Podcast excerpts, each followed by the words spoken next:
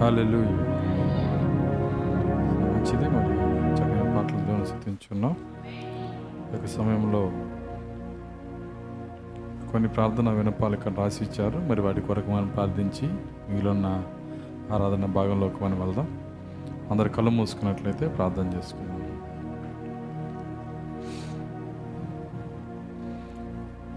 స్తోత్రములు స్తోత్రములు స్తోత్రములు ప్రభువా, కృపగల తండ్రి, మీ స్తోత్రాలు చెల్లిస్తున్నాను తండ్రి. బుధవారము నీ పాద సన్నిధిలో చేరి ఈ రీతిగా మిమ్మల్ని స్తుతించడానికి, ఆరాధించడానికి, అయా మిమ్మల్ని ఘనపరచడానికి, మీ నామమును మహింపరచడానికి మీరిచ్చిన నేడనే సమయాన్ని బట్టి వందనాలు చెల్లిస్తున్నాం తండ్రి. కూడి వచ్చిన ప్రతి బిడ్డను మీరు దీవించండి, నీకు అభిషేకంతో వారిని నింపండి ప్రభువా. నీ పరిశుద్ధాత్మతో మీరు నింపమని ప్రార్థిస్తున్నా.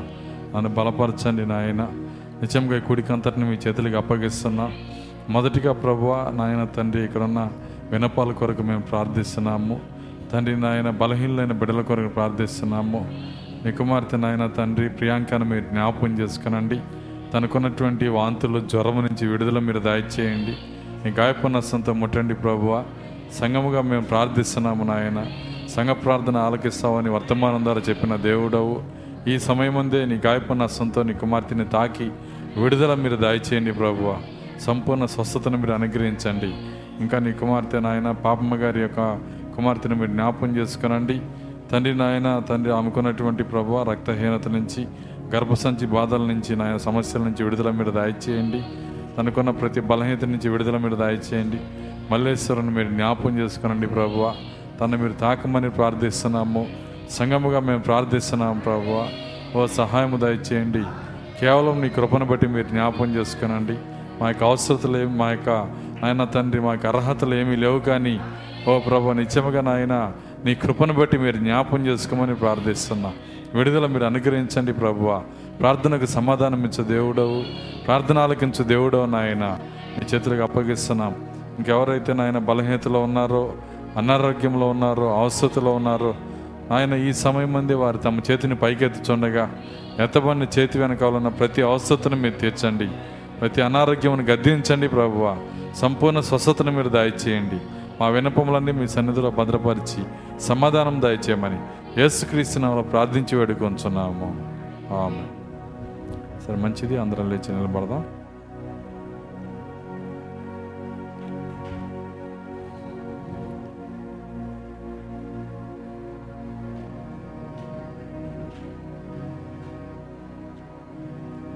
అందరూ నిలబడి ఉండగానే దేవుని వాక్యం చదువుకుందాం. పరిశుద్ధ గ్రంథంలో నుండి హెబ్రీయులకు రాసిన పత్రిక పదకొండో అధ్యాయం ఒకటో వచనం నుంచి మనం చదువుకుందాం. విశ్వాసం అన్నది నిరీక్షించబడి వాటి యొక్క నిజస్వరూపమును, అదృశ్యమైనవి ఉన్నవరటుకు రుజువునై ఉన్నది. దానిని బట్టియే పెద్దలు సాక్ష్యము పొందిరి. ప్రపంచములు దేవుని వాక్యం వల్ల నిర్మాణమైనవనియు, అందును బట్టి దృశ్యమైనది కనబడేటు పదార్థములచే నిర్మించబడలేదనియు విశ్వాసం చేత గ్రహించుకొంచున్నాము. విశ్వాసమును బట్టి హేబేలు కయ్యూని కంటే శ్రేష్టమైన బలి దేవునికి అర్పించెను.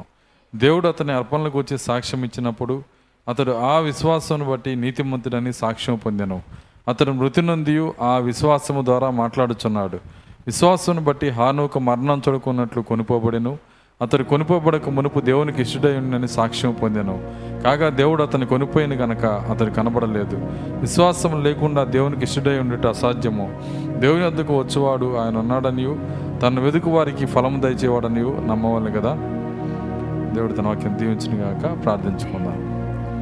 స్తోత్రములు స్తోత్ర స్తోత్రములు ప్రభువా, కృపగల తండ్రి, మీ స్తోత్రాలు చెల్లిస్తున్నాం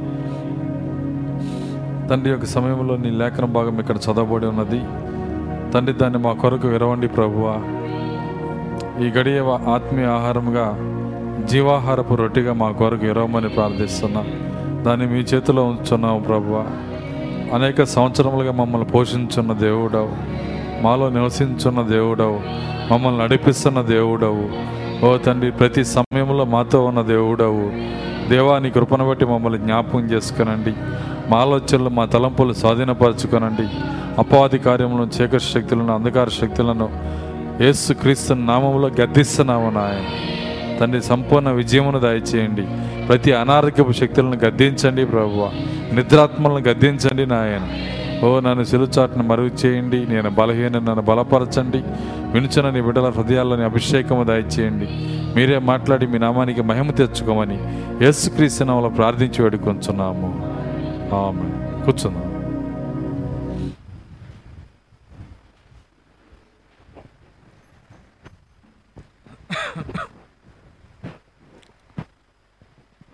సో మంచిది. మరి హల్లెలూయా. పది నిమిషాలు మనకు ఆలోచన వాక్యం పైన చూద్దాం. ఒక గంట సమయము దేవుని వాక్యాన్ని మనం చూద్దాం. చదవబడినటువంటి లేఖనంలో మరి ఒక కార్యాన్ని మనం చూస్తున్నాము. మరి విశ్వాసము అని ఆయన పిలిచినటువంటి కార్యము నిజముగా మరి దేవుడు దేన్ని విశ్వాసం అని పిలుస్తున్నాడో ఆ విశ్వాసము మనకి గ్రహింపునిస్తుంది అని లేఖనం సెలవిస్తూ ఉంది. విశ్వాసము అది కేవలము గుడ్డిగా వెళ్ళిపోయేది కాదు, మరి కేవలము మరి అందరి వల్లే మరి చర్చికి వెళ్ళి ఇంటికి వచ్చేది కాదు. కానీ ఖచ్చితంగా విశ్వాసం మనకేం చేయాలంటే ఒక గ్రహింపునివ్వాలంట. విశ్వాసం వల్ల గ్రహించుకోవాలి. అలా గ్రహించుకున్న వాళ్ళనే వాళ్ళ లిస్ట్ ఇక్కడ పదకొండో అధ్యాయంలో ఇచ్చాడు ఆయన. ఏ విధంగా వాళ్ళు గ్రహించుకున్నారంటే దేవుడు వాళ్ళతో చర్చించి కూర్చొని చెప్పి మరి చెప్పినప్పుడు వాళ్ళు గ్రహించలేదు, కానీ వాళ్ళ విశ్వాసం వల్ల గ్రహించుకున్నారంట. వాళ్ళకి ఇచ్చిన విజ విశ్వాసము నిజ విశ్వాసం కనుక ఆ విశ్వాసాన్ని బట్టి వాళ్ళు గ్రహించుకున్నారు. దానికి ఆయన పదకొండు ఒకటిలో చెప్తున్నాడు, విశ్వాసం అన్నది నిరీక్షించబడి వాటి యొక్క నిజస్వరూపమును అదృశ్యమైనవి ఉన్నవనటుకు రుజువునైనది, దానిని బట్టి పెద్దలు సాక్ష్యము పొందిరి.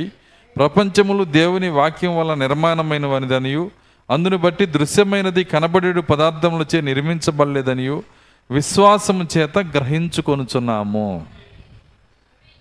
విశ్వాసం మనకేం చేస్తుందంటే ఒక గ్రహింపునిస్తుంది. ఆ విశ్వాసం ఇచ్చినటువంటి గ్రహింపుని బట్టే లోకంలో మరి ఎన్ని మార్గాలున్నా యేసుక్రీస్తే నిజమైన మార్గం అని మనం నమ్ముతున్నాం. లోకంలో ఎంతమంది ఉన్నా యేసుక్రీస్తే నిజమైన దేవుడని మనం నమ్ముతున్నాం. దేనిని బట్టి మనం నమ్ముతున్నామంటే మన విశ్వాసం మనకు బోధిస్తుంది. మన విశ్వాసం మనకి బోధిస్తుంది, గ్రహింపజేస్తుంది విశ్వాసం. కాబట్టి విశ్వాసము నిజం విశ్వాసం ఏం చేస్తుందంటే గ్రహించే శక్తినిస్తుంది. ఆ విశ్వాసము ఒక అతీతమైన ఇంద్రియం. అది దేవుడు ఎందుకొరకు విశ్వాసాన్ని ఇచ్చాడంటే మనకి మరి అతీతమైన కార్యాలు అర్థం చేసుకోవటానికి, అతీతమైన విషయాలు, మరి సూపర్ న్యాచురల్ థింగ్స్ అంటారు. అంటే మరి అతీతమైనటువంటి విషయాలు అర్థం చేసుకోవాలంటే ఖచ్చితంగా విశ్వాసం ఉండాలి మనకి. చూడండి, ఆ విశ్వాసము అదేం చేస్తుందంటే ఎవరు అర్థం చేసుకోలేని కార్యాలని అర్థం చేసుకునే శక్తిని మనకిస్తుంది. నిజమది. చూడండి, అది మీరు మీరు కనుక గమనించినట్లయితే భూ సంబంధంగా మరి ప్రతి ఒక్క జంతువు అది ఉండవలసిన శరీర రూపంలోనే అది ఉంది. కొద్దిగా దాన్ని అర్థమయ్యేటట్టు చెప్తాను నేను, జాగ్రత్తగా గమనించండి. ఒక ఒక కుందేలు ఉందంటే అది దేవుడు ఆదిలో ఎలా సృష్టించాడో ఇప్పుడు అది అలాగే ఉంది. ఒక కుక్క ఉందంటే ఆదిలో దేవుడు కుక్కను ఎలా చేశాడో ఇప్పుడు అలాగే ఉంది.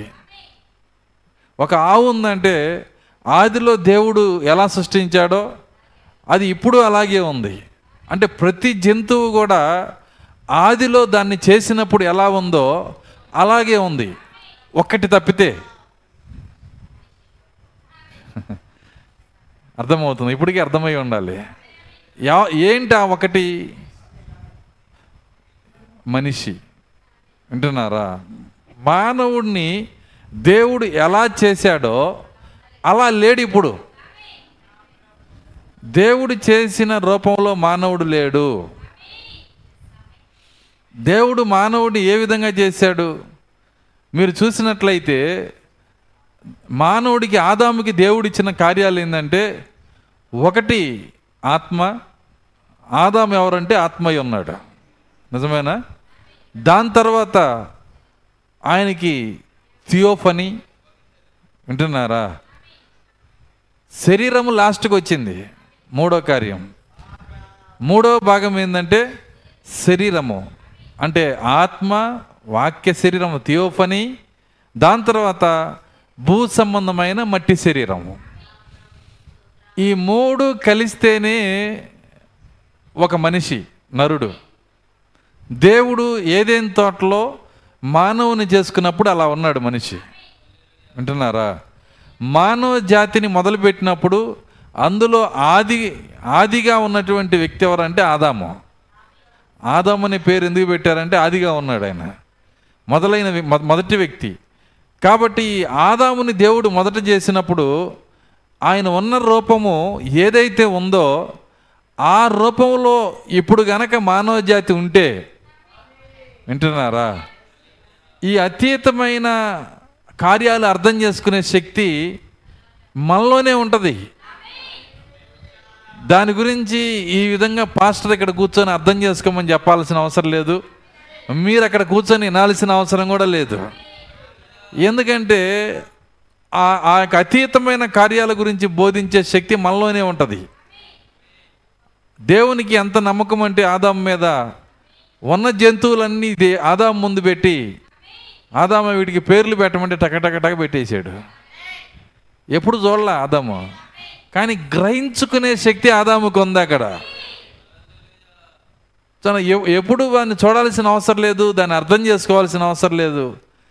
మరి ఆ యొక్క ఆదాము కలిగి ఉన్నటువంటి మూడు కార్యాలలో ఆత్మ, శరీరము, వాక్య శరీరము, ఇందులో విశ్వాస భాగం ఏదంటే, వింటున్నారా, ఆదాము యొక్క వాక్య శరీరమే, ఆదాము యొక్క వాక్య శరీరము. కాబట్టి మని మనిషి మాత్రమే మరి ఆ విశ్వాస భాగము లేకుండా భూమి మీద జీవించటం మొదలుపెట్టాడు. ఎప్పుడైతే ఆదాము పాపం చేశాడో, వింటున్నారా, అవ్వ పాపం చేసిందో, ఈ విశ్వాస భాగం ఏమైందంటే ఆదాముని వదిలిపెట్టేసింది, ఆదాముని వదిలిపెట్టేసింది, ఆదాము నుంచి దూరంగా వచ్చేసింది, స్వాస్థ్యాన్ని పోగొట్టుకున్నాడు. ఆదాము అవ్వ తమ స్వాస్థ్యాన్ని పోగొట్టుకున్నారు. కాబట్టి ఈ విశ్వాస భాగము పక్కకు వచ్చేసింది. అంతేకాదు, అక్కడి నుంచి ఏమైందంటే దాని తర్వాత మరి సర్పము ఏం చేసిందంటే మరి పడిపోయినటువంటి ఈ ఈ మానవ జాతిలో, పాపం ద్వారా పతనమైన మానవ జాతిలో ఇంకొక జాతిని జనరేట్ చేసింది, కల్తీ జాతి. ఏంటి ఆ జాతి? దాని పేరేంటి? సర్ప సంతానం. బైబిల్లో అదే కదా రాసింది. అసలుకే స్వాస్థ్యము దూరం అయిపోయి బాధపడుతుంటే మానవ జాతికి, దాని తర్వాత ఏమైంది, మళ్ళీ కల్తీ జాతి కూడా ఇందులో జా జాయిన్ అయిపోయింది. వింటున్నారా? ఇప్పుడు ఈ మానవ జాతి ఏమైపోయిందంటే, ఈ మానవ జాతి పతనమైంది, కల్తీ అయింది. అందుకే యోహాను సర్ప సంతానమా అంటున్నాడు ఆయన, యేసుక్రీస్తు సర్ప సంతానమా అంటున్నాడు. వింటున్నారా? చూడండి, కాబట్టి మనం చూసినప్పుడు ఈ సర్ప సంతానం వల్ల మానవ జాతి ఎంతగా పతనమైందంటే, ఇప్పుడు సృష్టి మొత్తంలో బుద్ధిహీనమైంది ఒకే ఒకటి, అది మానవ జాతి ఒకటే. వింటున్నారా? సృష్టి మొత్తంలో అది ఏమైపోయిందంటే బుద్ధిహీనమైపోయింది. ఎందుకు పోగొట్టుకుంది? గ్రహించుకునే శక్తి లేదు. అర్థమవుతుందా నేను చెప్తుంది? గ్రహించుకునే శక్తి లేదు. అసలు ఎక్కడికి వస్తున్నాము, మనం ఎక్కడున్నాము, ఈ వర్తమానం ఏంటి, ఈ ప్రవక్త ఎవరు, వచ్చినాక కూడా ఆలోచన చేస్తున్నారు, వచ్చినాక మర్చిపోయే వాళ్ళు ఉన్నారు. అర్థమవుతుందా? అసలు ఎత్తబాటు కోసం ఎదురు చూస్తున్నామా, ఎత్తబాటు కొరకు ఏం చేయాలి? చూడండి, ఈరోజు అన్నీ మర్చిపోయి గ్రహింపు లేకుండా చూడండి లోపల వాళ్ళు, చూడండి ఈ యొక్క బయట ఉన్న వాళ్ళు, లోకస్తులు, ఎవరిని చూసినా గ్రహింపు లేని స్థితిలో వెళ్ళిపోతున్నారు. చూడండి, ఈ గ్రహింపు లేని స్థితి వల్ల ఏమవుతుందంటే ఈ మానవుడు ఒక్కడే బుద్ధి లేనోడు. ఏదో ఒక సామెత ఉంది, మరి కోడి కాలజ్ఞానం అంట, కోడి కాలజ్ఞానం, కరెక్ట్గా టయానికి కూసిద్ది అది. సో నాకు టయానికి ఏమైందంటే, మరి దానికి ఎట తెలిసిద్దో తెలియదు, గంప కింద వేసి దాని మీద పట్టా వేసిన అర్థమవుతుందా? ఆ చీకట్లో కూడా టైము నాలుగైంది కూసేసిద్ది, అది గడియారం అది మింగేసి ఉంటుంది లోపలే, దానికి ఆ శక్తి ఉంది, అర్థమవుతుందా? కోడి కాలజ్ఞాని, చీమ సుజ్ఞాని అంట, రకరకాల మరి ఒక్కొక్క ఒక్కొక్క జీవిని చూపిస్తున్నాడు, చూపించుకుంటా వచ్చి లాస్ట్కి ఏమన్నాడంటే మనిషి మాత్రం అజ్ఞానం అంట. ఎందుకంటే మనిషి యొక్క ఎందుకు అజ్ఞానం అయ్యాడు, ఈ గ్రహించుకునే భాగం వెళ్ళిపోయింది, గ్రహించుకునే శక్తి లేకపోతే అజ్ఞానికి ఇంకేముంది? చెట్టు ఎక్కాడు, చక్కగా కొమ్మ మీద కూర్చున్నాడు, కూర్చొని భలే ఉంది సిట్టింగ్ అని చెప్పి ఆ చెట్టు కొమ్మ రెండు కలిసే చోట దాన్ని నరుగుతున్నాడు అనుకో, అర్థమవుతుంది ఏమైంది? అంతే, మానవ జీవితం అంతకంటే ఏం లేదు ఈరోజు. ప్రతి ఒక్కళ్ళు అంతే, మనం వాడిని చూసి నవ్వుతాం, అందరూ అంతే ఉంది, ప్రతి ఒక్కళ్ళు అలాగే ఉన్నారు.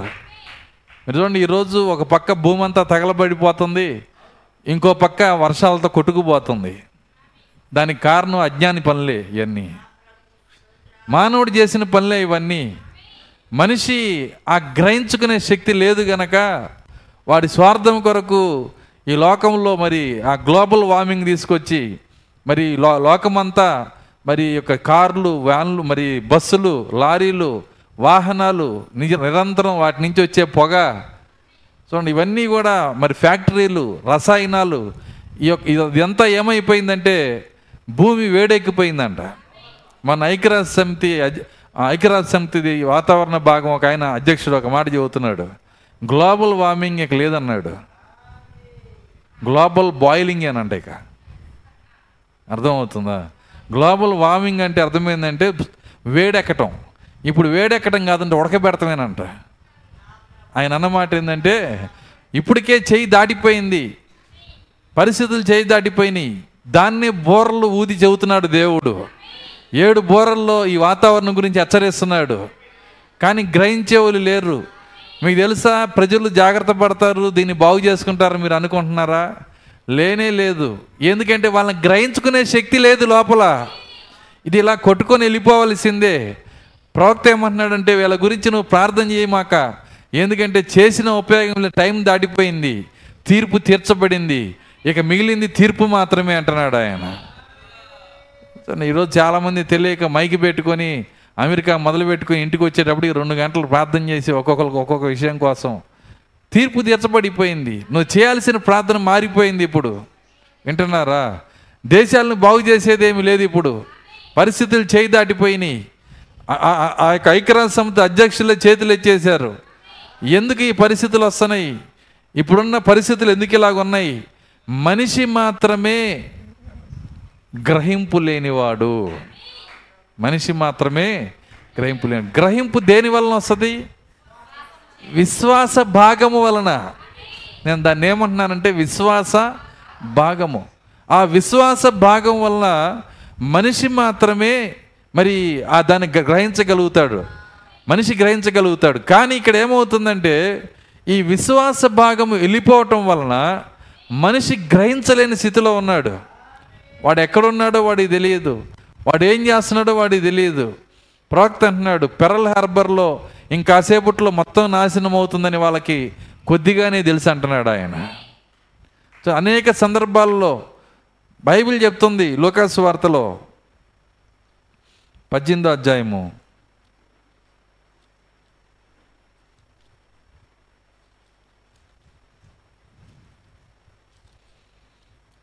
లూకా సువార్త పద్దెనిమిది పదిహేడు పదిహేడు ఇరవై ఆరు నోవాహు దినములలో జరిగినట్లు నోవాహు దినములలో జరిగినట్లు మనిషి కుమారుని దినములలోను మనిషి కుమారుని దినములలోను జరుగును. నోవాహు నోవాహు ఓడలోనికి వెళ్ళిన దినం ఓడలోనికి వెళ్ళిన దినం వరకు జనులు తినుచు త్రాగుచు జనులు తినుచు త్రాగుచు పెండ్లాడుచు పెండ్లాడుచు పెళ్లికి ఇబడుచు ఉండ్రి పెండ్లికి ఇబడుచు ఉండ్రి. అంతలో చూడండి, నోవాహు ఓడలోకి వెళ్ళిన దినము వరకు, ఎప్పటి వరకు అంట? నోవాహు ఓడలోకి వెళ్ళిపోయేంత వరకు ప్రజలు చాలా జాగ్రత్త పడుతూ గడగడ వణుకుతున్నారు. ఎట్లా ఉంది? బైబిల్ ఏం చెబుతుంది? జనులు తినుచు త్రాగుచు పెండ్లాడుచు పెండ్లికి ఇయ్యబడుచు. సో బహుశా అనుకుంటున్నా తి తినటము తాగటము ఎక్కువ అయిపోయింది అని ఆయన చెప్పాడు. సో నా చిన్నప్పుడు తెనాలు మొత్తం మీద నాలుగు హోటళ్ళు ఉండేవి. ఇప్పుడు అసలు బజార్లు హోటళ్ళతో నిండిపోయినాయి. ఇంట్లో చేయట్లేదో ఏందో నాకు తెలియట్లా, అర్థమవుతుందా? ఇంట్లో అసలు ఆడవాళ్ళు పని చేయట్లేదా, వంట చేయట్లేదంటే అదేం కాదు, ఇంట్లో తింటారు, బయటకు వచ్చి తింటారు, గంట గంటకే తింటారు, అర్థమవుతుందా? నాలుగిళ్ళకు ఒక పునుగులు బండి, సో ఒక్కో బజారుకి నాలుగు బిర్యానీ సెంటర్లు. బైబిల్ చెప్తుంది తినుచు త్రాగుచు పెండ్లాడుచు. ఇంపార్టెంట్ విషయాలు ఏంటి? పెళ్ళి పెళ్ళి విషయాలు, అర్థమవుతుందా? తినే విషయాలు, హోటల్ విషయాలు. దాని తర్వాత ఏమన్నాడు?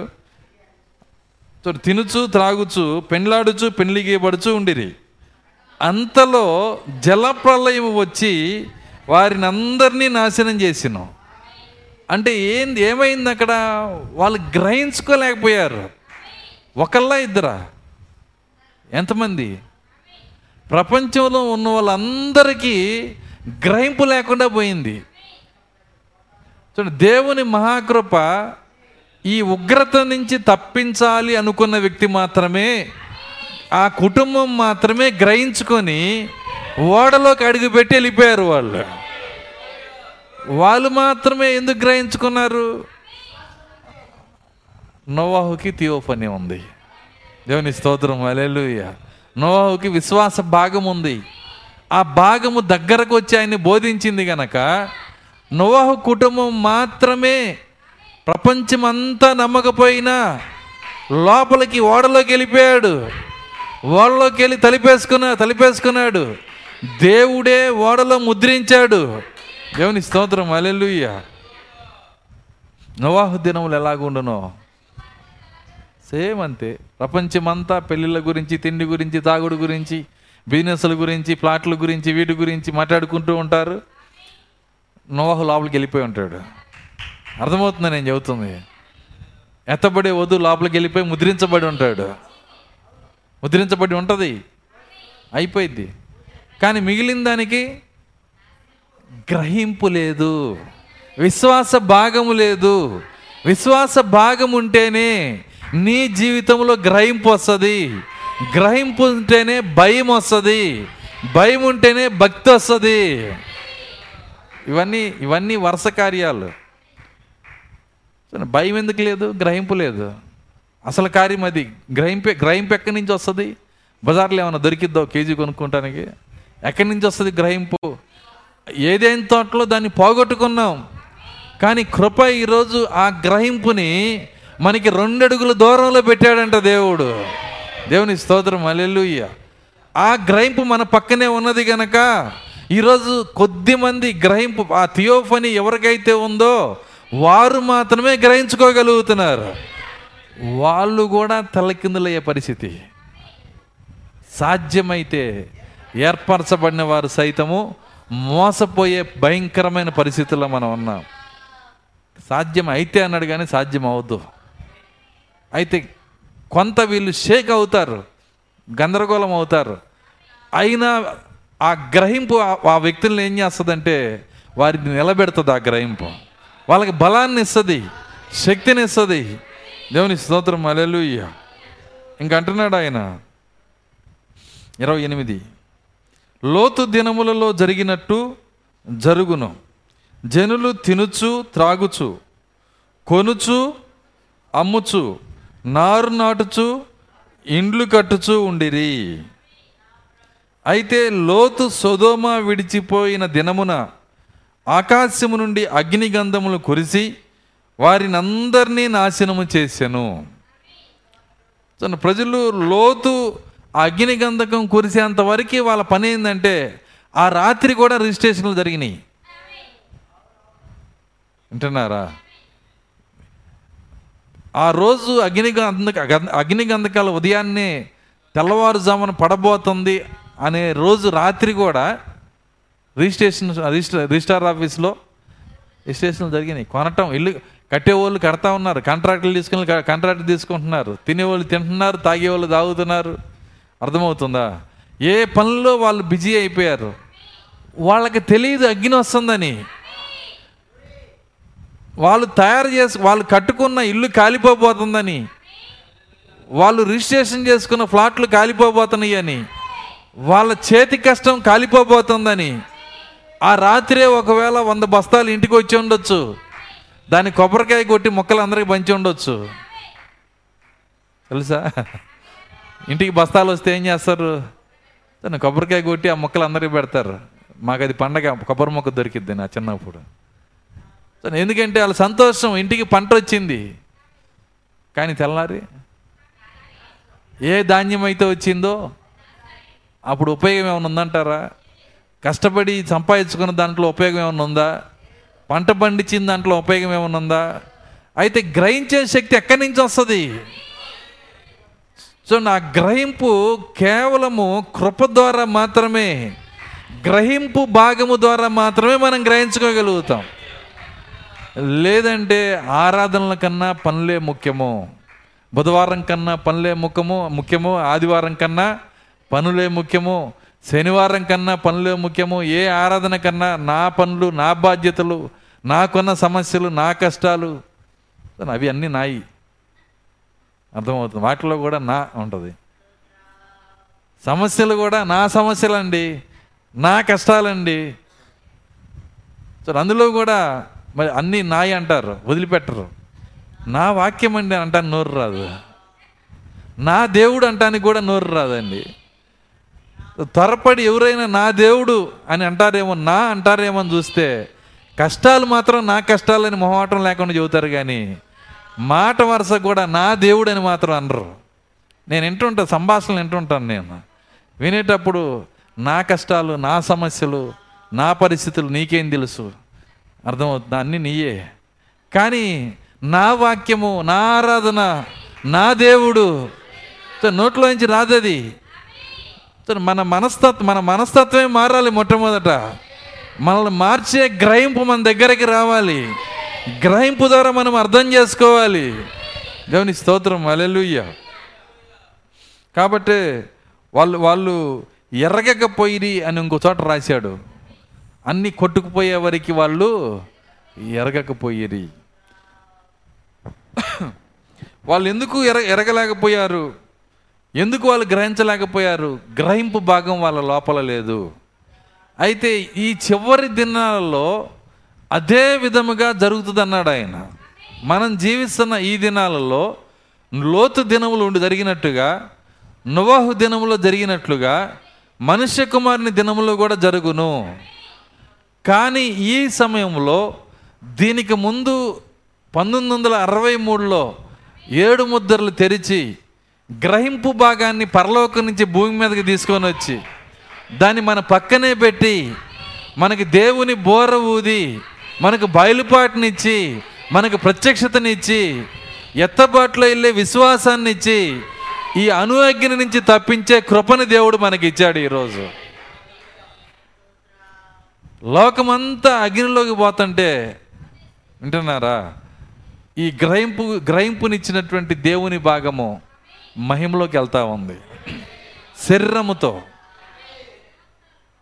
లోకమంతా ఒకదారి అయితే మంది ఒకదారి. వాళ్ళు వాళ్ళు అంటుంటారు, వాళ్ళు కోపం వచ్చి అంటారు, ఊరందరిది ఒకదారి, ఉలిప్పెట్టది ఒకదారి అని. అనుకొని తప్పేం లేదు, అందరిది ఒకదారి, నా దారి ఒకటే దారి, ప్రభు అయిన యేసుక్రీస్తు దారి. ఆయనే మార్గమై ఉన్నాడు. దేవుడు ఏర్పాటు చేసిన మార్గం అది. ప్రపంచమంతా అనుఅగ్నిలోకి వెళ్తే అందరు పోతున్నారు కదా, నేను పోతానే ఏంది? అర్థమవుతుందా?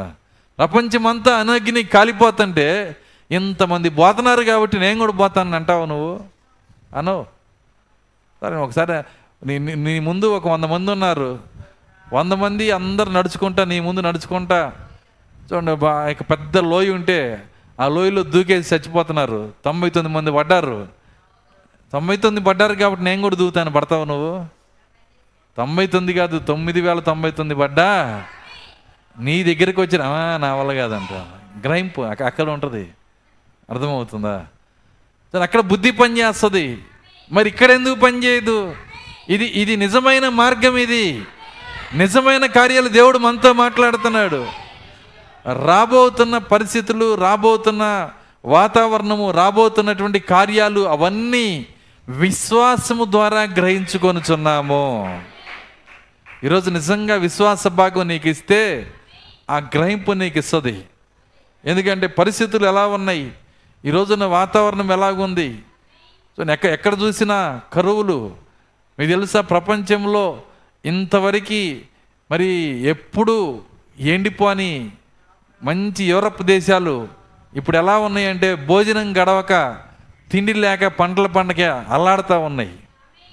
మన దాకా రా మన మనకు వస్తే కష్టం. అప్పుడు టమాటా రెండు వందలు అండి అని కష్టంగా చెప్పుకుంటారు, ఎందుకంటే అక్కడ నీకు వచ్చింది కష్టం. కానీ ప్రపంచాన్ని నువ్వు చూస్తే ప్రపంచం ఎలా అయిపోయిందంటే కరువులోకి వెళ్ళిపోయింది. డెబ్బై దేశాలు తిండి కొట్టుకుంటా ఉన్నాయి ఈరోజు. ప్రపంచం ఉన్న పరిస్థితి అది. ఎందుకు ఈ విధంగా వస్తుంది? బాగా ఇద్దా ఈ పరిస్థితి? బైబిల్ ఏం చెప్తుంది? లేనే లేదు. కానీ రాజకీయ నాయకులు ఏమంటారంటే ముందుంది మంచి కాలం అంటారు, మంచి దినాలు రాబోతున్నాయి, అచ్చే దిన ఆయాగా అంటున్నారు వాళ్ళు. అర్థమవుతుందా?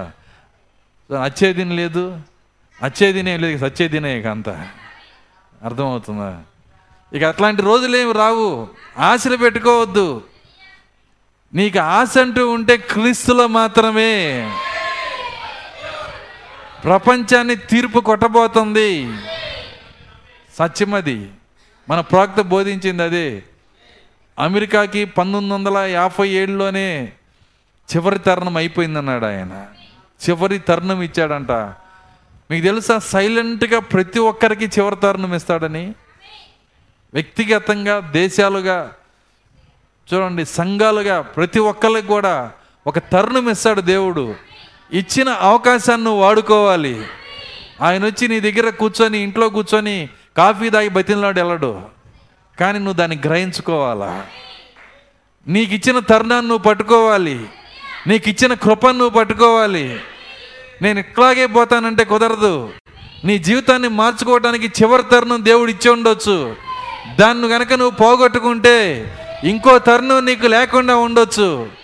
ఇక మిగిలేది తీర్పు మాత్రమే. దేవుని స్తోత్రం, హల్లెలూయా. కాబట్టి చాలా జాగ్రత్తగా ఉండాలి. అయితే నేను ఏది చెప్పినా గ్రహించాలంటే ముందు గ్రహించే భాగం నీ లోపల ఉండాలి. సమస్య ఎక్కడ ఉందంటే, చెప్పాను, ఒక్క మానవుడికి మాత్రమే ఆ గ్రహించు భాగము లేకుండా పోయింది.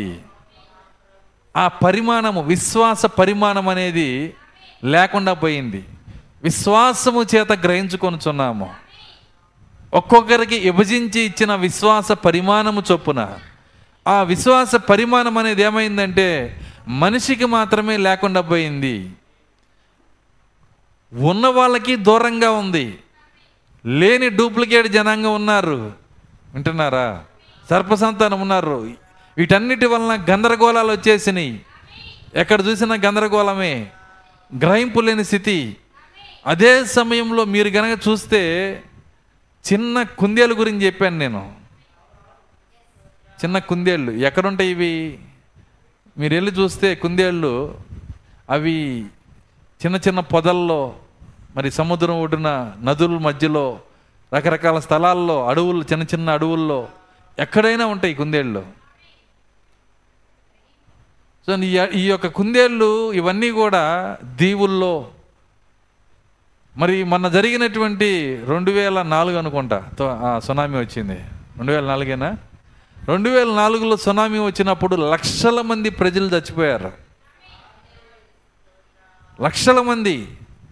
అయితే ఆ లక్షల మంది ప్రజలు చచ్చిపోయినప్పుడు ఆ శవాలు గొట్టలు గొట్టలుగా మరి అక్కడ ఉన్నటువంటి సముద్రం ముందుకు వస్తే, దాని తర్వాత అయ్యో మనుషులే ఇన్ని ఇన్ని లక్షల మంది చచ్చిపోయారే, పాపం మూగజీవాలు ఏమైనాయో అని చూస్తే ఒక్క కుందేలు చచ్చిపోలా. ఒక్కటంటే ఒక్కటి కూడా కుందేలు శవం లేదు అక్కడ, కుందేలు బాడీ లేదు. ఏమైంది? దానికున్న స్థానానికి దానికి ఒక గ్రహించు భాగం దేవుడు ఇచ్చాడు ఆల్రెడీ. ఆ భాగం ఏం చేస్తుందంటే, వింటున్నారా, ఆ ఎందుకు దాని జాతి దాని జాతి సంకరం కాలా, అది నేను అందుకే చెప్పుకొచ్చింది. ఆది నుంచి ఉన్న జాతిలోనే కుందేలు ఉంది కాబట్టి దానికి దాని రేంజ్కి అర్థం చేసుకునే శక్తి దానికి ఉంది.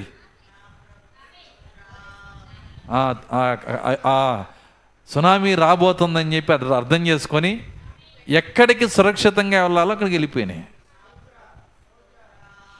ఇంత కుందేలులో దేవుడు గ్రహింపు భాగాన్ని అంత పెడితే ఇంత మనుషుల్ని ఎంత పెట్టాలి, ఇంత తలకాయలు ఎంత పెట్టాలండి? కుందేలు తల ఎంత ఉంటుంది ఎంత ఉంటుంది మొన్న గుజరాత్లో భూకంపం వచ్చినప్పుడు ఆ భూకంపంలో యజమాని మరి ఆయన ఏం చేశాడంటే కోటిస్తాడు బాగా, ఆయన పెంచుకునే కుక్క ఆయన ఆయన షర్టు పట్టుకొని చినిగిపోతున్నా సరే బలవంతంగా బయటికి లాక్కొచ్చిందంట. కుక్క వింతగా ప్రవర్తించేటప్పటికి అర్థం కాక ఆ అపార్ట్మెంట్ వదిలిపెట్టి కిందకు వచ్చేసి రోడ్డు మీద నుంచున్నాడంట.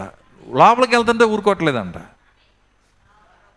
అది అది అరుస్తా అది అక్కడే నిలబెట్టేసింది.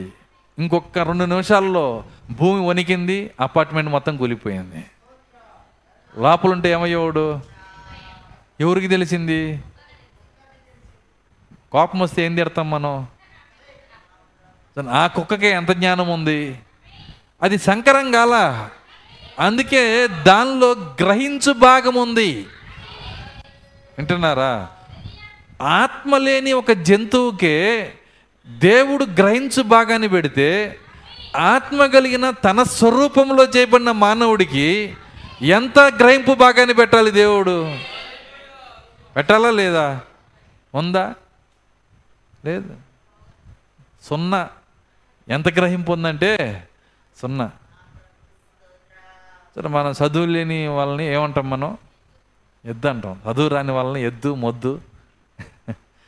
ప్రాక్త అంటున్నాడు ఆ ఎద్దులు గ్రేట్ అంటున్నాడు. ఏమంటున్నాడంటే గ్రేట్. నేను వెళ్ళినప్పుడు బాంబేలో ఒక పత్రిక చదివాను, ఇండియాకి వెళ్ళినప్పుడు ఎద్దులన్నీ పొలంలో నుంచి ఇంటికి వస్తున్నాయి, ఇక భూకంపం రాదని రాశారా అంట. ఈ ఎద్దులు ఆవులు అన్నీ అన్నీ కలిసి అవేం చేసినాయి అంటే ఎంత తరిమినా ఇంటికి రావట్లేదంట. ఎందుకు ఇంటికి రావట్లేదంటే వాటికి వాటికి ఉన్న ఎద్దుల సావిళ్ళు ఆ గేదెల సావిళ్ళు ఇక్కడ మన ముందున్న ఆ సావిళ్ళలాగా ఉండేది కాదు. అవన్నీ నాపరాళ్ళతో పెద్ద పెద్ద బండలతో కట్టేవాళ్ళు అంట. ఏదన్నా కదిలితే ఆ బండలన్నీ వీటి మీదే ఉంటాయి. ఆ సంగతి చదువు లేని ఎద్దుకు తెలుసు. సో అది అది తెలియటమే కాదు, భూకంపం వస్తుందా రాదా కూడా దానికి తెలుసు. దాని దాని లోపల రెక్టర్ స్కేల్ ఉంది. అర్థమవుతుందా? భూకంపాన్ని కొలిచే ఆ రెక్టర్ స్కేల్ ఉంది దాంట్లో. దాన్ని కొలిచేటువంటి దాన్ని ఏమంటారంటే మరి పరికరం దానిలో ఉంది. కొన్ని రోజుల తర్వాత ఎంత తరిమినా ఇంటికి రావట్లా. ఎండ వస్తుంటే ఒకదానికి ఒకటి నీడకెట్టి నిలబడ్డాయి అంట. నీ నీడ నాకు, నా నీడ నీకు, అట్లా గుంపుగా పొలం మధ్యలోకి వెళ్ళి ఉన్నాయంట.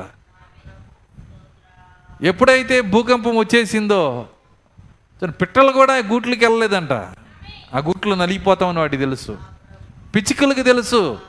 పిచ్చికి ఇంత ఇంత ఉంటుంది దాని తల, దానికి కూడా తెలుసు. అప్పుడు దేవుడిని అడుగుదాం, ప్రభా ఇదేమన్యాయం, మాకు కూడా తెలుసుకునే శక్తి ఇవ్వచ్చు కదా. వింటున్నారు? దేవుడేం అన్యాయం చేయలా. మన పాపమును బట్టి విశ్వాస భాగం అని మనం పోగొట్టుకున్నాం అంతే.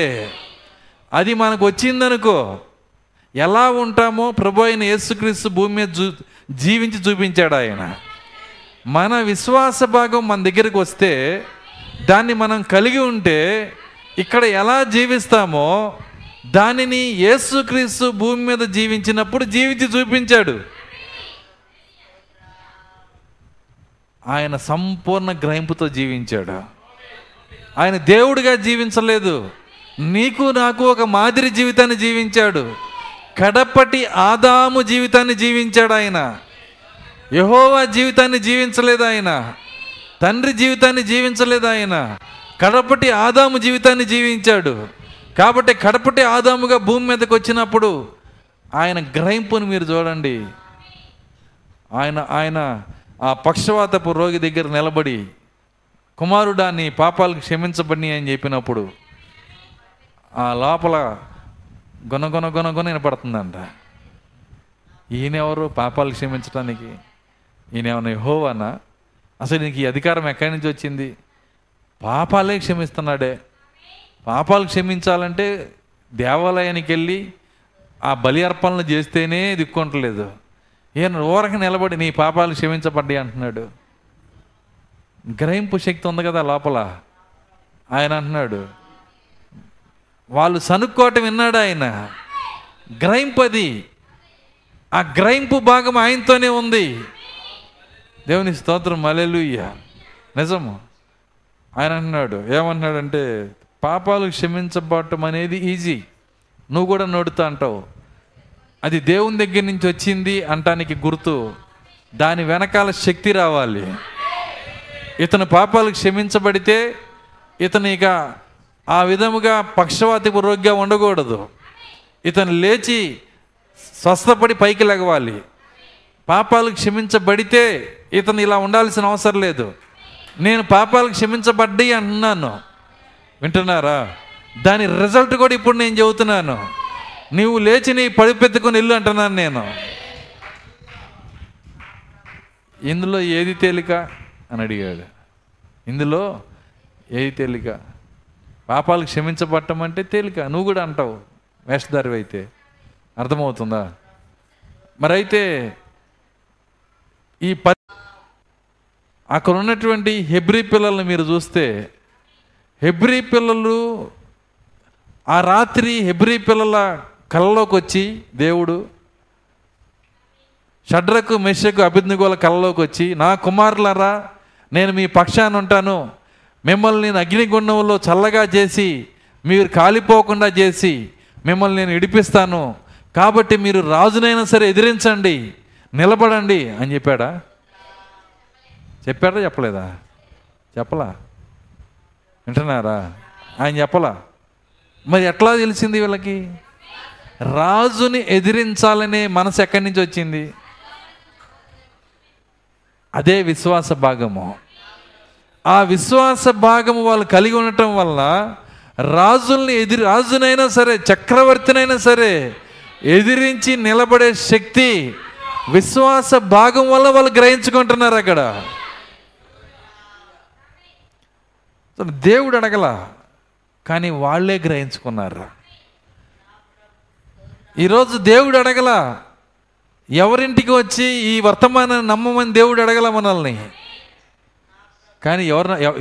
మనమే గ్రహించుకున్నాము, ఈ వర్తమానం సత్యమై ఉంది, ఈ ప్రవక్త సత్యమై ఉన్నాడు, ఇది నిజమైన మార్గమై ఉంది. ఏ క్రైస్తవులు అందరు నమ్మరే, మనమే ఎందుకు నమ్ముతున్నాం? నిజంగా దాన్ని మనం నమ్మితే మన విశ్వాస భాగం వల్లనే దీన్ని మనం అంగీకరిస్తున్నాము. నిజంగా మనము ఆ విశ్వాస భాగం వల్ల ఈ వర్తమానం పట్ల మనము భయభక్తులు కలిగి ఉన్నాము. చూడండి, బైబిల్లో అనేక మంది ఉన్నారు. మీరు కనుక చూసినట్లయితే దేవుడు ఎక్కడ నేరుగా ఎవరితోనూ ఆయన చెప్పలా. మోషేకి దేవుడు కనపడి నీ తల్లిని అమ్మ అనొద్దని చెప్పలా. వింటున్నారా? చెప్పాడా? చెప్పలా. మరి ఎట్లా తెలిసింది ఆయనకి? కుందేలికి చెప్పిన దేవుడే, ఎద్దుకి చెప్పిన దేవుడే, అంతకంటే ఉన్నతమైనటువంటి కుమారుడికి విశ్వాస భాగము ద్వారా బోధిస్తున్నాడు ఆయన. ఈరోజు నువ్వు ఆ బోధలో ఉండాలి. ఆ బోధ కనుక నువ్వు నువ్వు కనుక పొందుకోగలిగితే నువ్వు శిష్యుడు అవుతావు. వింటున్నారా? పురుషులే కాదు, స్త్రీలు కూడా. అసలు యేసుక్రీస్తు ఆయన దగ్గరికి పిలిచింది ఒకే ఉద్దేశం కొరకు, సమస్త జనులను ఏం చేయమన్నాడు ఆయన? శిష్యులుగా చేయుడి. శిష్యుల పనేంటి? శిష్యుల పనేంటి? మనకి మనకి స్కూల్కి పిల్లోడిని పంపించాం. పంపించినాక ఆ పిల్లోడు ఏం చేస్తున్నాడంటే ఆ స్కూల్లో అందరికి కావాల్సిన నీళ్లు ఆ కొండల్లో పోస్తున్నాడు. మొత్తం ఆ రూమ్స్ రూమ్స్ అన్నీ ఊడ్చుకొస్తున్నాడు. దాని తర్వాత బూజు కొడుతున్నాడు. దాని తర్వాత స్కూల్కి సంబంధించిన పనులన్నీ చేస్తున్నాడు. కానీ మాస్టర్ గారి దగ్గర కూర్చొని వినడు. అర్థమవుతుందా నేను చెబుతుంది? ఆ మాస్టర్ టీచర్ దగ్గర కూర్చొని ఏనాడు అప్పుడు అతడు శిష్యుడు అవుతాడా? పనోడు అవుతాడు, మంచి పనోడు అవుతాడు. అర్థమవుతుందా? ఈరోజు ఈరోజు క్రైస్తవత్వంలో కూడా అదే జరుగుతుంది. మంచోళ్ళు చాలామంది, కానీ శిష్యులేరు. శిష్యులంటే ఏంటి? వినాలి, గ్రహించుకోవాలి. గ్రహించాలంటే గ్రహించే భాగం ఉండాలి మన లోపల. వినే శక్తి ఎక్కడుంది ఈరోజు? గ్రహించే శక్తి ఎక్కడుంది? వినే మనసు లేదు. పోనీ మనసు అంతా పెట్టినా గ్రహింపు లేదు. ఒకవేళ గ్రహించుకున్నా గుర్తు లేదు. అందుకే ఆయన ఏమన్నాడంటే, అసలు మనల్ని పిలిచిందే దేనికోసం అంటే శిష్యులుగా ఉండటానికి. అదే మత్తయి ఇరవై ఎనిమిదిలో చెబుతున్నాడు, చదవండి దాన్ని. మత్తయి ఇరవై ఎనిమిది పంతొమ్మిది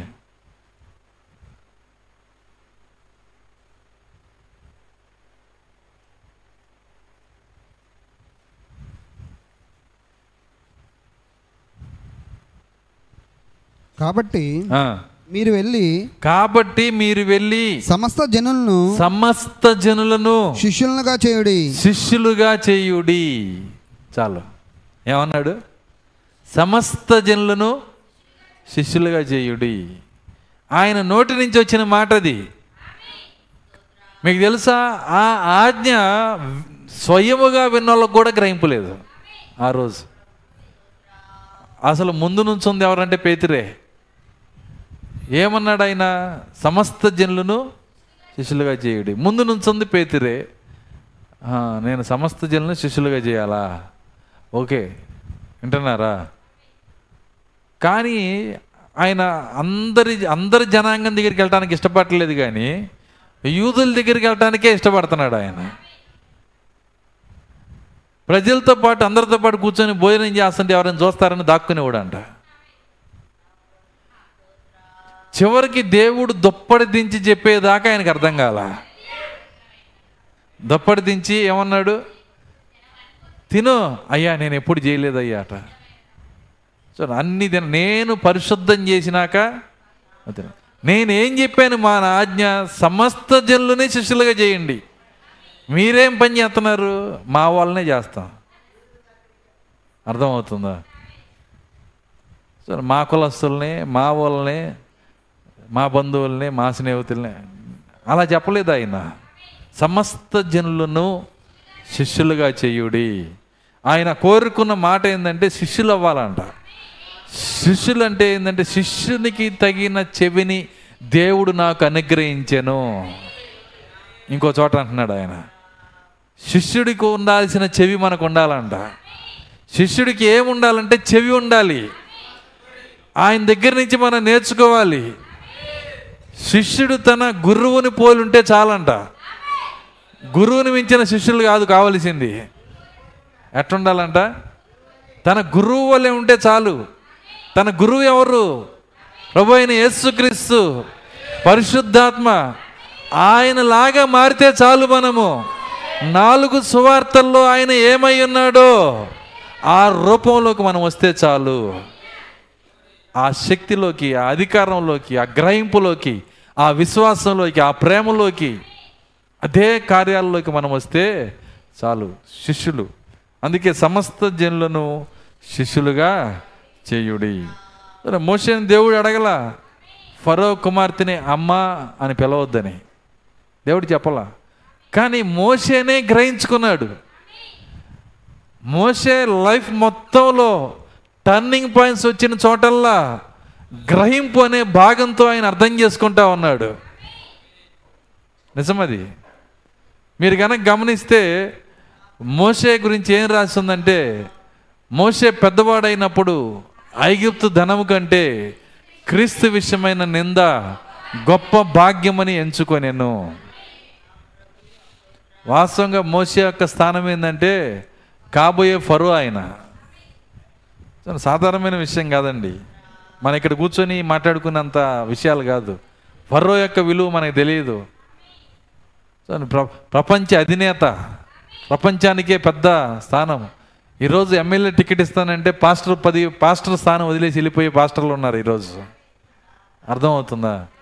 ఐదేళ్ళ నుండి ఓడిపోయే, అసలు గెలుస్తామో లేదో తెలియని దిక్కుమాలిన టికెట్ కోసమే ఈ గొప్ప పాస్టర్ అనే పదాన్ని వదిలేసి వెళ్ళిపోతున్న దినాల్లో, వింటున్నారా?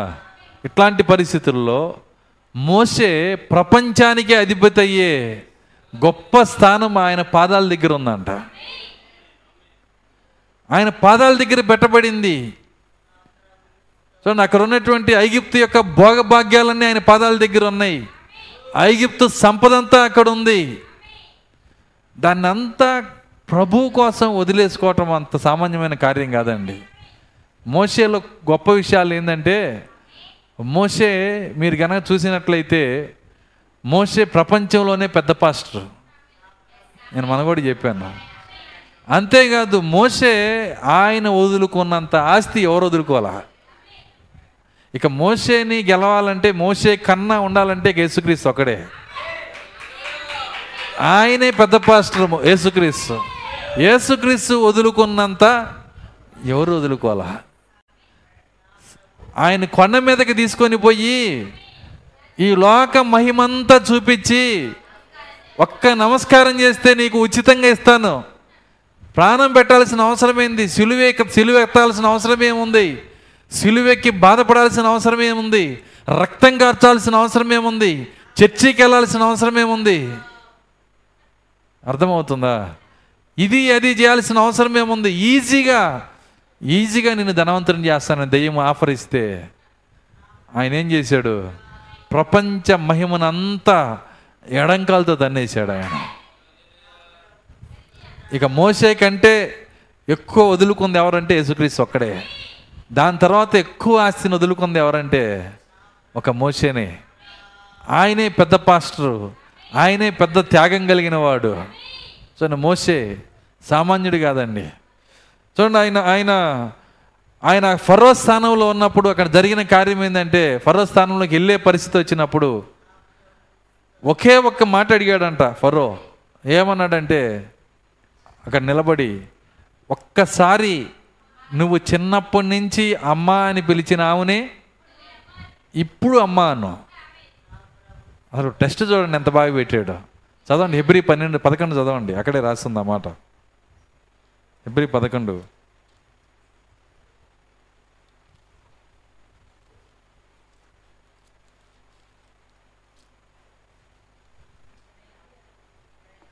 ఇరవై నాలుగు మోషే పెద్దవాడైనప్పుడు విశ్వాసమును బట్టి మోషే పెద్దవాడైనప్పుడు విశ్వాసమును బట్టి ఐగుప్తు ధనం కంటే ఐగుప్తు ధనము కంటే క్రీస్తు విషయమైన నింద క్రీస్తు విషయమైన నింద గొప్ప భాగ్యమని ఎంచుకొని గొప్ప భాగ్యమని ఎంచుకొని అల్పకాలము అల్పకాలము పాపభోగము అనుభవించడం కంటే పాపభోగములు అనుభవించడం కంటే దేవుని ప్రజలతో దేవుని ప్రజలతో శ్రమ అనుభవించడం మేలని శ్రమ అనుభవించుట మేలని యోచించి. ఎవరి ఆలోచన ఇది? యోచించి అంటే అది ఎవరి ఆలోచన? ఆయన ఆలోచన. దేవుడు అడగలా, దేవుడు బతిమిలాడలా, ఇలా ఉండమని చెప్పలా. ఫరో కోటలో ఉన్నప్పుడే ఆ విశ్వాస భాగము మోషేకి బోధించడం మొదలుపెట్టింది. అక్కడ బయటకు వచ్చినాక కాదు, అగ్నిస్తంభాన్ని కలుసుకున్నాక కాదు, దేవుణ్ణి చూసినాక కాదు, దేవుని స్వరం విన్నాక కాదు, దేవుని దేవుడు మాట్లాడక ముందే యోచించి అల్పకాలము పాప భోగములు అనుభవించుట కంటే దేవుని ప్రజలతో శ్రమ అనుభవించుట మేలని యోచించి ఆలోచించాడంట. శ్రమ అల్పకాలము పాప భోగములు రెండు తూకం వేసుకొని చూశాడు. అల్పకాలం అయితే గొప్ప భోగాలు, అదే సమయంలో అవి కాదనుకుంటే దేవుని ప్రజలతో శ్రమ. మీరు చూడండి టెన్ కమాండ్మెంట్స్ చూసినప్పుడు కెమెరా ఇటు రాజకోట నుంచి పక్కకి తిప్పంగానే ఇటు దొక్కుతూ ఉంటాడు ఆయన. ఎక్కడ ఉంటాడు? బురద దొక్కుతూ ఉంటాడు. బానిస కుటుంబంలోకి వచ్చేసాడు. ఎన్ని ఎన్ని ఇటికిరాలు చేస్తే విడుదల వస్తుందండి? అవన్నీ నాకు తెలియదు, నాకు అది అవసరం లేదు. దేవుని ప్రజలతో శ్రమ అనుభవించుట మేలు. దేవుని మార్గములో అది శ్రమ అయినా, అది హింస అయినా, ఐగుప్తు భోగాల కన్నా, ప్రపంచ భోగభాగ్యాల కన్నా శ్రమ మేలంట. ఇంతవరకు యాభై ఏళ్ళ నుంచి చర్చికి వెళ్ళే క్రైస్తవులు తెలియలే. ఇది నేను చూసి ఆశ్చర్యపోతా. యాభై ఏళ్ళ నుంచి పుట్టి బుడ్డి తిరిగిన దగ్గర నుంచి చర్చికి పోయే వాళ్ళకు కూడా ఈ బయలుపాటు లేదు, ఈ గ్రహింపు లేదు. సరే, కష్టాలు ఏదన్నా చిన్న చిన్న ఇబ్బంది వస్తే వాక్యాన్ని వదిలిపెట్టేస్తారు, ఏదన్నా కష్టం వస్తే వాక్యం పక్క వెళ్ళిపోయింది. లోక భోగ భాగ్యాలే వాళ్ళకి ఇంపార్టెంట్. యాభై ఏళ్ళ నుంచి వస్తున్నారు. సర్వీస్ చూడండి, వాళ్ళ యొక్క వాళ్ళ యొక్క వాళ్ళ యొక్క సీనియారిటీ చూడండి. యాభై ఏళ్ళ నుంచి వచ్చినా ఈ గ్రహింపు లేదు. అసలు ఈయన చర్చికే రాలేదు. ఫరో కుటుంబంలో ఉన్నాడు, రాజకోటలో ఉన్నాడు, కానీ యోచిస్తున్నాడంట. ఏమి యోచిస్తున్నాడు? అలాంటి యోచనలు దేవుడు మనకు కూడా ఇచ్చునుగాక. దేవుని స్తోత్రం, హల్లెలూయా. అలాంటి ఆలోచనలు, అలాంటి గ్రహింపు ఇక్కడున్న ఎత్తపడే వధువుకి దేవుడు ఇచ్చునుగాక. హల్లెలూయా. దాన్నే నేను ప్రేమిస్తున్నాను. ప్రభు, ఆ ఆలోచనలు మాకు దయచేయండి. దేవుడు నీ కూర్చోబెట్టి మీ ఇంటికి వచ్చి కాఫీ దాగి చెప్పాలడు. అర్థమవుతుందా?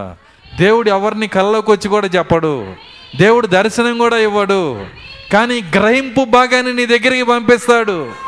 వీళ్ళు ఎలా గ్రహించుకున్నారో, ఈ పరిశుద్ధులు ఎలా గ్రహింపులోకి వచ్చారో, నీవు నేను అదే విధంగా గ్రహింపులోకి రావాలి. మోషే అక్కడ నిలబడి ఎంత మొండివాడిగా ఉన్నాడంటే, మోషే, నాకు తెలిసి మోషే కంటే మొండివాడు లేరండి. మహా మొండి. దేనికోసం అంటే వాక్యం కోసం. సో నేను దేవుని అడుగుతా, ప్రభువా నాకు అట్లాంటి మొండితనం దయచేయి. నేను మీకు తెలుసా, దేవుని పిల్లలు మొండోళ్ళుగా ఉండాలని, మొండితనం కూడా కావాలి. చూడండి, వింత వ్యక్తి అని తిడతారు మనల్ని. దేవుని పిల్లలు వింత వ్యక్తులుగా ఉండాలి అంటున్నాడు ప్రవక్త. మొండివాడు ఎవరైనా మొండికేశారనుకో, సాధించేదాకా వదిలిపెట్టకపోతే వీడు అంత మొండోడురా అని తిడతారు. దేవుని కృపను బట్టి చిన్నప్పటి నుంచి నాకు ఆ మొండితనం ఉంది. నేను అందరు తిడతంటే బాధపడేవాడిని, నేను ఎందుకు ఇంత మొండోడినా అని. తర్వాత నాకు అర్థమైంది, అదే మొండితనం వాక్యంలోకి వచ్చేసింది నా. దేవుని స్తోత్రం, హల్లెలూయా. మొండితనం కావాలి. చూడండి, మోషే ఫరో అడుగుతున్నాడు, ఏమంటున్నాడంటే, ఒక్కసారి నిన్ను పెంచినటువంటి తల్లిని, చిన్నప్పటి నుంచి నువ్వు అమ్మ అని పిలిచిన తల్లిని ఒక్కసారి అను. ఫరో అడక్కపోతే అనేవాడు, వింటున్నారా? ఫరో అడక్కపోతే కంటిన్యూగా అమ్మానే అనేవాడు. ఇప్పుడు అమ్మ అంటే నెత్తి మీద కిరీటం పెడతాడంట. కిరీటం రాకూడదు కాబట్టి అమ్మని అమ్మ అనలేదు. అంతేగాని అమ్మంటే ద్వేషం కాదు ఆయనకి. చిన్నప్పటి నుంచి పెంచినామా, తల్లి అంటే ప్రేమ ఉంది ఆయనకి. కానీ టెస్ట్గా మారింది, అది పరీక్షగా మారింది. ఆ పరీక్ష అంటే వాక్యమే చెబుతుంది.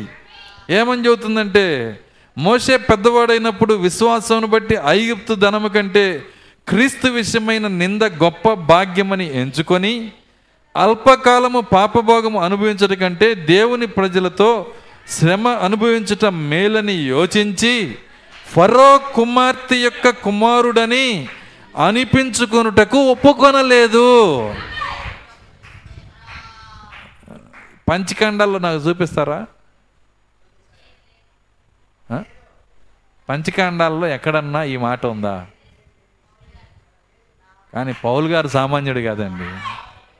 ఆయన మూడో ఆకాశపు జ్ఞానం కలిగిన ఆయన కాబట్టి అక్కడ లేకపోయినా ఏం జరిగిందో ఇక్కడ చెబుతున్నాడు. టెస్ట్ ఏంటో చెబుతున్నాడు, పరీక్ష ఏంటో చెబుతున్నాడు. సొంత తల్లిని కూడా తల్లి అని పిలవటానికి ఒప్పుకోలా. ఎందుకంటే నా వంటి ప్రవక్త మరలా మీలో లెగుస్తాడని చెప్పాడు ఆయన. ఎవరైనా? ప్రభు అయినా యేసుక్రీస్తు. ఆయన వచ్చి ఏం చేశాడు?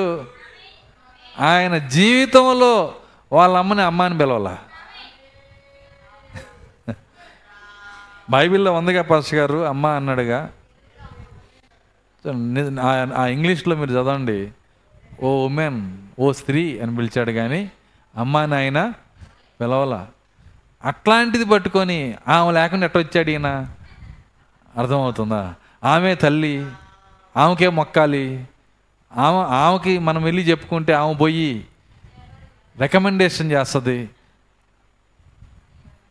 అసలు ఆమె తల్లి అనలేదురా అని చెబుతూ వాక్యంలో అని చెబుతుంటే వినేవాళ్ళు లేరు. నిజమది. ఆమె అమ్మ అని అనలేదు. దాని నీడ ఎలా ఉందో చూడండి. ఇక్కడ యేసుక్రీస్తు నీడ. ఆయన మోషే ఎవరో కాదు, క్రీస్తు యొక్క నీడ.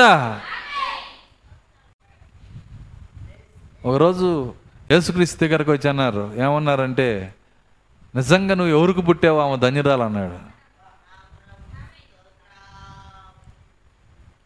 నువ్వు నీవు పాలు తాగిన స్తన్యాలు ధన్యమై ఉన్నాయి అన్నాడు. వింటున్నారా? అప్పుడు ఆయన అంటున్నాడు, ఎంత పిచ్చోళ్ళలాగా ఉన్నారు మీరు, మనుషులకి విలువిస్తున్నారు మీరు, అసలు వాక్యం ఏది మీ లోపల గ్రహింపేది, ఎవరు ధన్యులు? ఈ వాక్యం విని దాని ప్రకారం జీవించేవారు వారు ధన్యులు.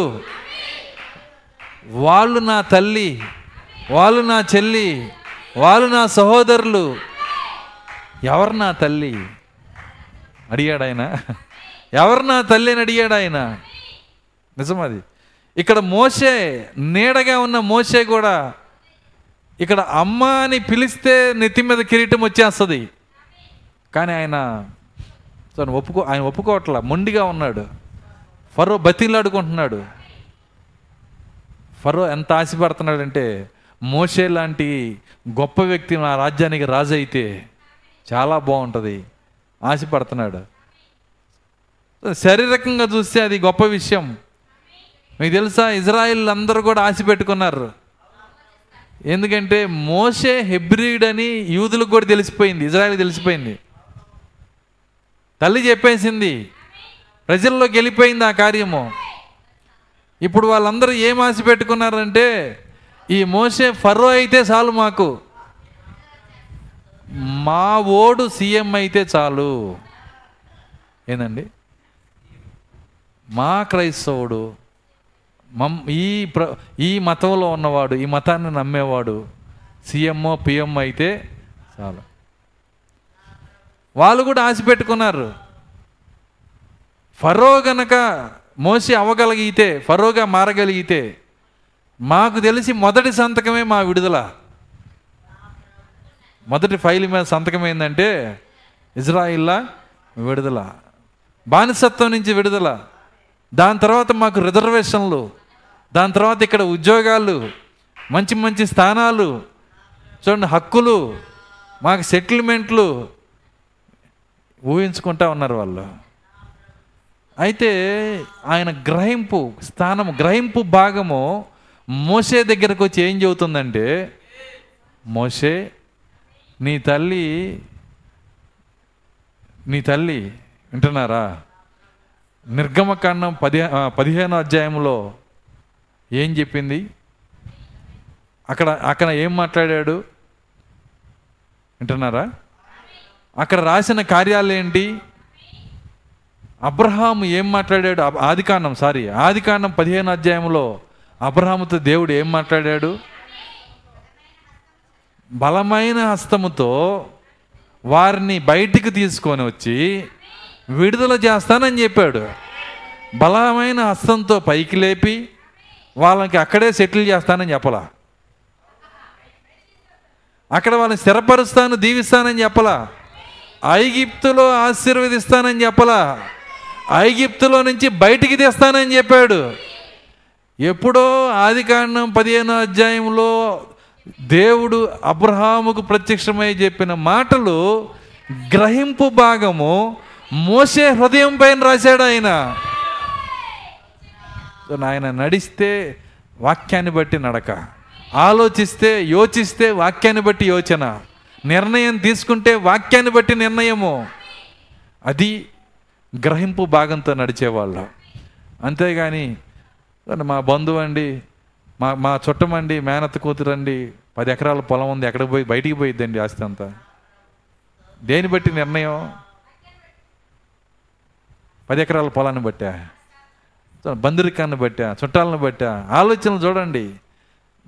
భౌతిక సంబంధమైన ఆలోచనలతో ప్రజలు కొట్టుకొని పోతున్నారు. కానీ వీళ్ళ మధ్యలోనే ఎత్తబడే చిన్న మంద ఉన్నది. ఆ చిన్న మందకి దేవుడు గ్రహింపు భాగం ఇచ్చి నడిస్తే వాక్యాన్ని బట్టి, చూస్తే వాక్యాన్ని బట్టి, యోచిస్తే వాక్యాన్ని బట్టి, నిర్ణయం తీసుకుంటే వాక్యాన్ని బట్టి.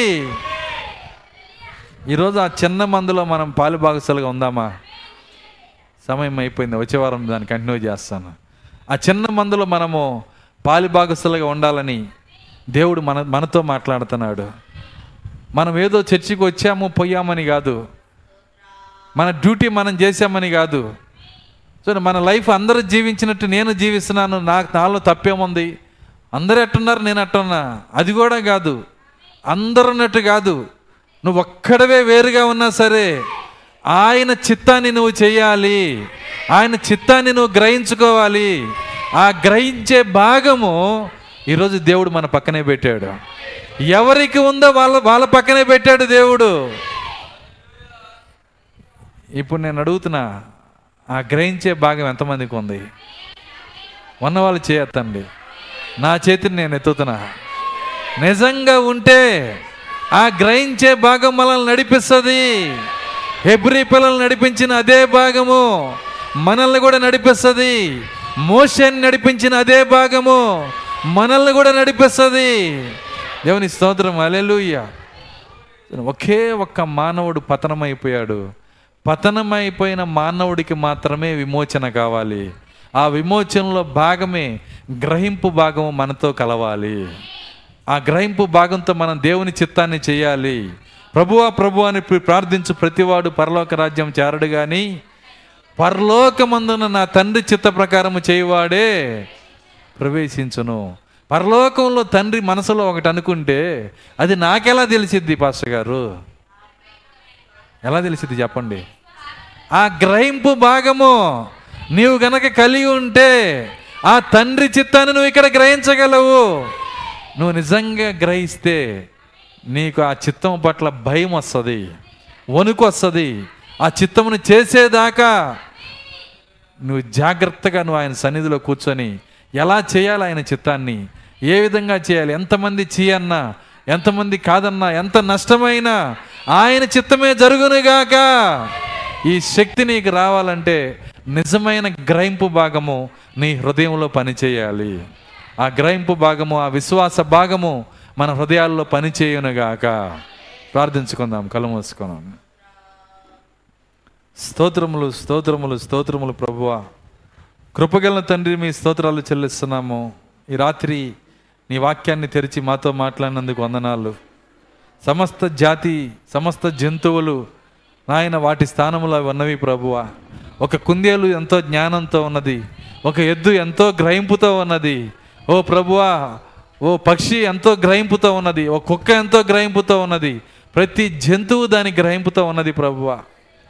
ఒక చిన్న జింక కూడా ప్రభువా దాని అలారం కలిగి ఉన్నది నాయన. ఎక్కడో ఓ సింహము కొన్ని కిలోమీటర్ల దూరంలో నన్ను చూస్తున్నది, నాకు అపాయము రాబోతుందనే గ్రహింపు ఆ జింక హృదయంలోనే పెట్టిన దేవుడు. ఈరోజు మనుషులు దాన్ని ఎరగరు నాయన. ఓ ప్రభువా, నీ అత్యున్నత కృపను బట్టి ఈ ఈ యొక్క పతనమైపోయిన మానవుల్లో, ఓ ప్రభువా, విశ్వాస భాగము దూరమైపోయిన మానవుల్లో ఈరోజు ఆ అరవై మూడులో ముద్రలు తెరిచి ఆ భాగమును భూమి మీదకి తీసుకొచ్చిన దేవుడు. ఓ మా పక్కన రెండడుగుల దూరంలో ఆ భాగాన్ని పెట్టిన దేవుడు. ఆ భాగంతో నడిచే నడక మాకు దయచేయండి, ఆ భాగంతో జీవించే జీవితం మాకు దయచేయండి, ఆ భాగంతో యోచించే మనసు మాకు దయచేయండి. మోషే యోచించినట్టుగా యోచించు కృప దయచేయండి దేవా. ఎవరితోనూ మీరు చెప్పలేదు ప్రభువా, ఎవరికి కళలు కూడా ఇవ్వలేదు నాయన, ఎవరికి దర్శనాలు కూడా ఇవ్వలేదు ప్రభువా. కానీ వారు యోచించి తెలుసుకున్నారు నాయన. ఆ యోచన ఇచ్చిన గ్రహింపు భాగము, విశ్వాస భాగము ఈ రాత్రి మా హృదయాల్లోకి దిగవచ్చునుగాక, ఎత్తబడి వధువును సిద్ధపరచునుగాక. కూడి ఉన్న ప్రతి బిడ్డను మీరు దీవించమని యేసుక్రీస్తు నామములో ప్రార్థించి వేడుకొంచున్నాము తండ్రి, ఆమేన్. ఆశీర్వాదంతో ముగించుకుందాం. మన ప్రభువు అయిన యేసుక్రీస్తు వారి కృప, ప్రేమ, సమాధానము, ఆయనిచ్చే గ్రహింపునిచ్చే విశ్వాస భాగము ఇక్కడ కూడి ఉన్న వాక్య వధువుకు, భూమి మీద ఆయన వాక్య వధువుకు సదాకాలంతో నడిపించునుగాక.